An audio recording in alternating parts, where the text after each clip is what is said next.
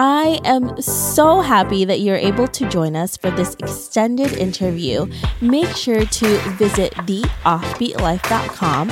Again, that's theoffbeatlife.com to get more killer resources.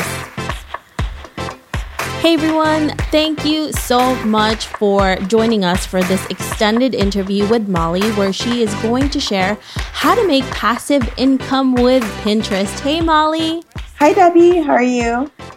I am wonderful. So, before you give us all of your amazing tips and tricks, can you tell us a little bit more about you and why you live an offbeat life? Yes. So, I'm Molly. I am a branding and marketing strategist and designer, and I live an offbeat life because the traditional nine to five life wasn't for me. And yeah, well, that is definitely an offbeat life. And Molly is going to be giving us all of her amazing tips on how to create passive income with Pinterest. So, Molly, how can somebody do that? How do you actually make passive income with Pinterest? Because we see this platform a lot, but most of the time we just go there for like fashion or pretty things, right? How do you actually make money from Pinterest? So, most people think of Pinterest as a social media platform, but it's actually a search engine just like Google. To put it in another way, Pinterest is your ideal clients or customers Google. So say you are a service provider and you're a photographer and you sell photography services, then people are going on there to look for their wedding inspiration. People are going on there to look for their engagement session, you are looking going to look for ideas and inspiration and tips on whatever your niche is. So say you are a photographer and your ideal client is a bride. And so they're looking up wedding dresses, right?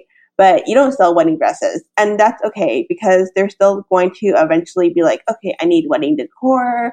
I need wedding planning. And oh yeah, I need a wedding photographer. And if they can find you, then they can hire you. But if they can't find you, then they're not going to hire you. So that is like the first thing. Something that a lot of people don't think about are the keywords and the descriptions that they put everywhere. So your profile name is one way people can find you. Your board names are another way people can find you. And you also have to write your board description because that's going to tell Pinterest like what your boards are actually about. So in, with Google, you have to tell Google like what your photos and what your blog posts are about. That's where SEO comes in. And that's also like matters with your pin titles and pin descriptions. Again, SEO, it tells Pinterest what your pins are about. And if you title your pins correctly, then people can actually find you when they type in like how to write a blog post or how to travel and work online. Another thing that like people often don't think about is when someone first finds you, they are a complete cold person. So what I mean by that is there are cold, warm, and hot leads. And hot leads are people who absolutely love you. So it's the kind of people who are signed up for Debbie's email list and who are tuning into her podcast every single week. They're like, they love her podcast, her content is great. But if they don't know who like you are yet, then they are still a cold audience. So with Pinterest, what's great about Pinterest, it's it's so easy to turn someone to a, into a cold lead to a warm lead, either by like seeing your pins over and over again if you're t- hitting those like keywords. So with Pinterest, you can get someone to sign up for your email list. If you have a product like I do, then they might like click on it and buy it right away, which I think is what happens like most of the time. So they can either sign up for your email list, they can go on your website, start reading your blog posts, follow you on Instagram. Those are all ways to, like make connections and get people to get to know you more. And then th- that's when you turn your cold lead into a warm lead and as they start to follow you more, they see you on Instagram, they watch your Instagram stories, they see you again on Pinterest. That's like making the warm lead like even warmer. So once you have something to sell and you're like, hey guys, I have something to sell. This is the other thing that I think so many people miss out on. You don't tell people they have something to sell. If you have something to sell, you have to either tell people on Pinterest or you have to tell people on your email list. And that is like how you use Pinterest to make those sales. Like you might not make the sale right away, but at some point in the buyer journey, they're going to be like, I really like her free content. Her free content is really amazing. I want to know like what her paid content is like because with your paid content, you're going to dive in even more and give you more value. And so the last thing is like cross promoting. So that's doing multiple things at once. So for me in the beginning of my business, I focused on Pinterest and blogging. So I actually didn't focus that much on Instagram. I was on Instagram and I was probably spending way more time than I should have been on Instagram.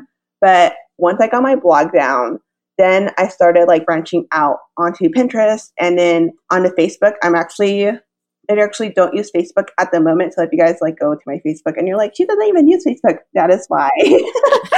um, so I always tell people focus on one to two platforms, learn how to monetize on it, and then you'll learn how to monetize everywhere else.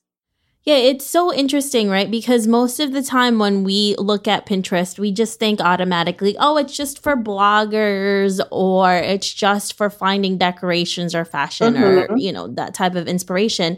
But it's also for your own business. And like you said, if you have a course or if you have something to sell, it's really a great way to do that. And it's a different type of way to really market yourself. And if you do it strategically, like Molly is teaching us how to, it can really get all that client that you didn't have before. And one of the things that you're really great at, Molly, is to also make those pins really beautiful. Now, for somebody who is not very artistic, how can they make their pins pinnable? Like, how can they get attention from other people when they're just not artsy. Right. So there are two ways. You can go on Canva. Canva has a lot of templates that you can use, or you can go on Creative Market and there are people selling their templates. I also sell my templates on Creative Market, or you can like make your own templates on Canva. And if you do that route, there are a couple of things to keep in mind. One, keep your text like very big. Make sure that if you can't read it from afar, then it's not going to perform well on Pinterest.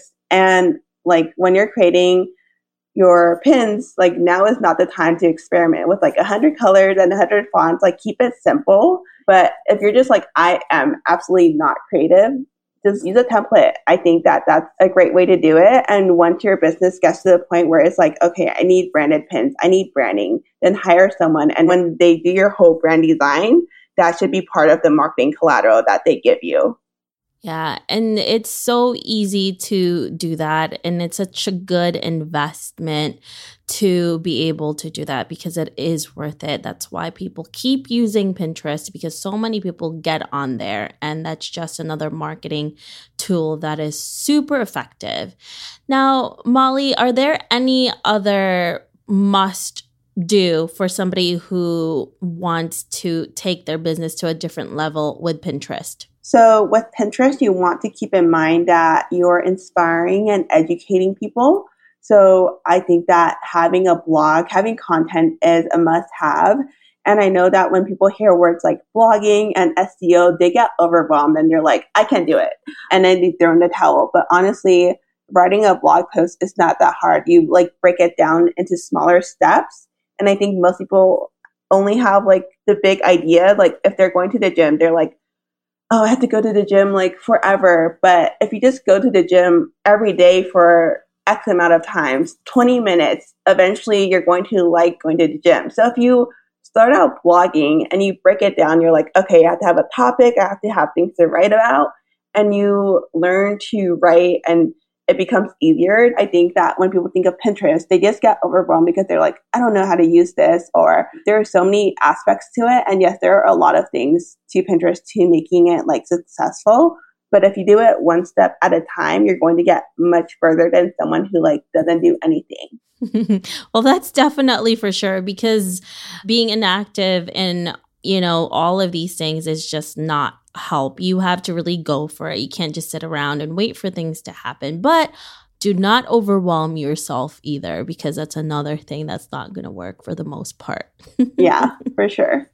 Now, Molly, do you have anything right now? Because I know you created a course, right, for Pinterest. Can you yes. tell us a little bit more about that? Yeah, so my course is called Pinterest for Creatives, and it's built for entrepreneurs who sell either products or services. So it's for both service and product based businesses.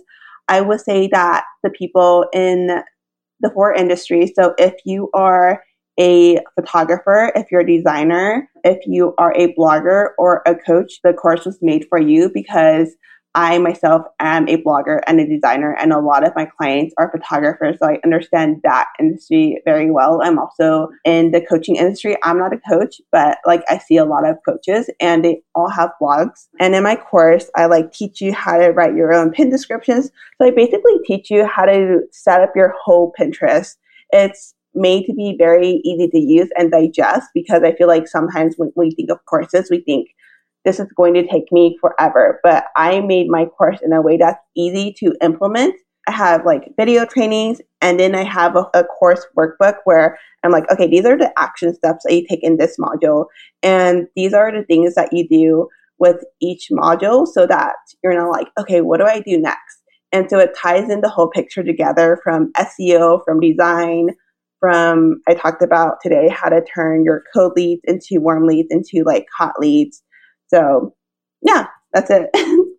Perfect. Well, thank you so much, Molly. If our listeners want to know more about you, where can they find you? They can find me at Molly Ho Studio. I'm most active on Instagram, but I'm also on my website is mollyhostudio.com. So if you just type in Molly Ho Studio on Google, I should be showing up. Perfect. Thank you so much for giving us all of these incredible tips and tricks. Thank you so much for having me. I hope you enjoyed this extended interview with Molly. Make sure to visit theoffbeatlife.com. Again, that's theoffbeatlife.com to get the full interview where she shares how she creates income as a branding and marketing strategist. Thanks for joining me on this extended interview. Don't forget to subscribe and leave a review on iTunes. We can also chat some more on Facebook at the OB Life. I'll talk to you soon.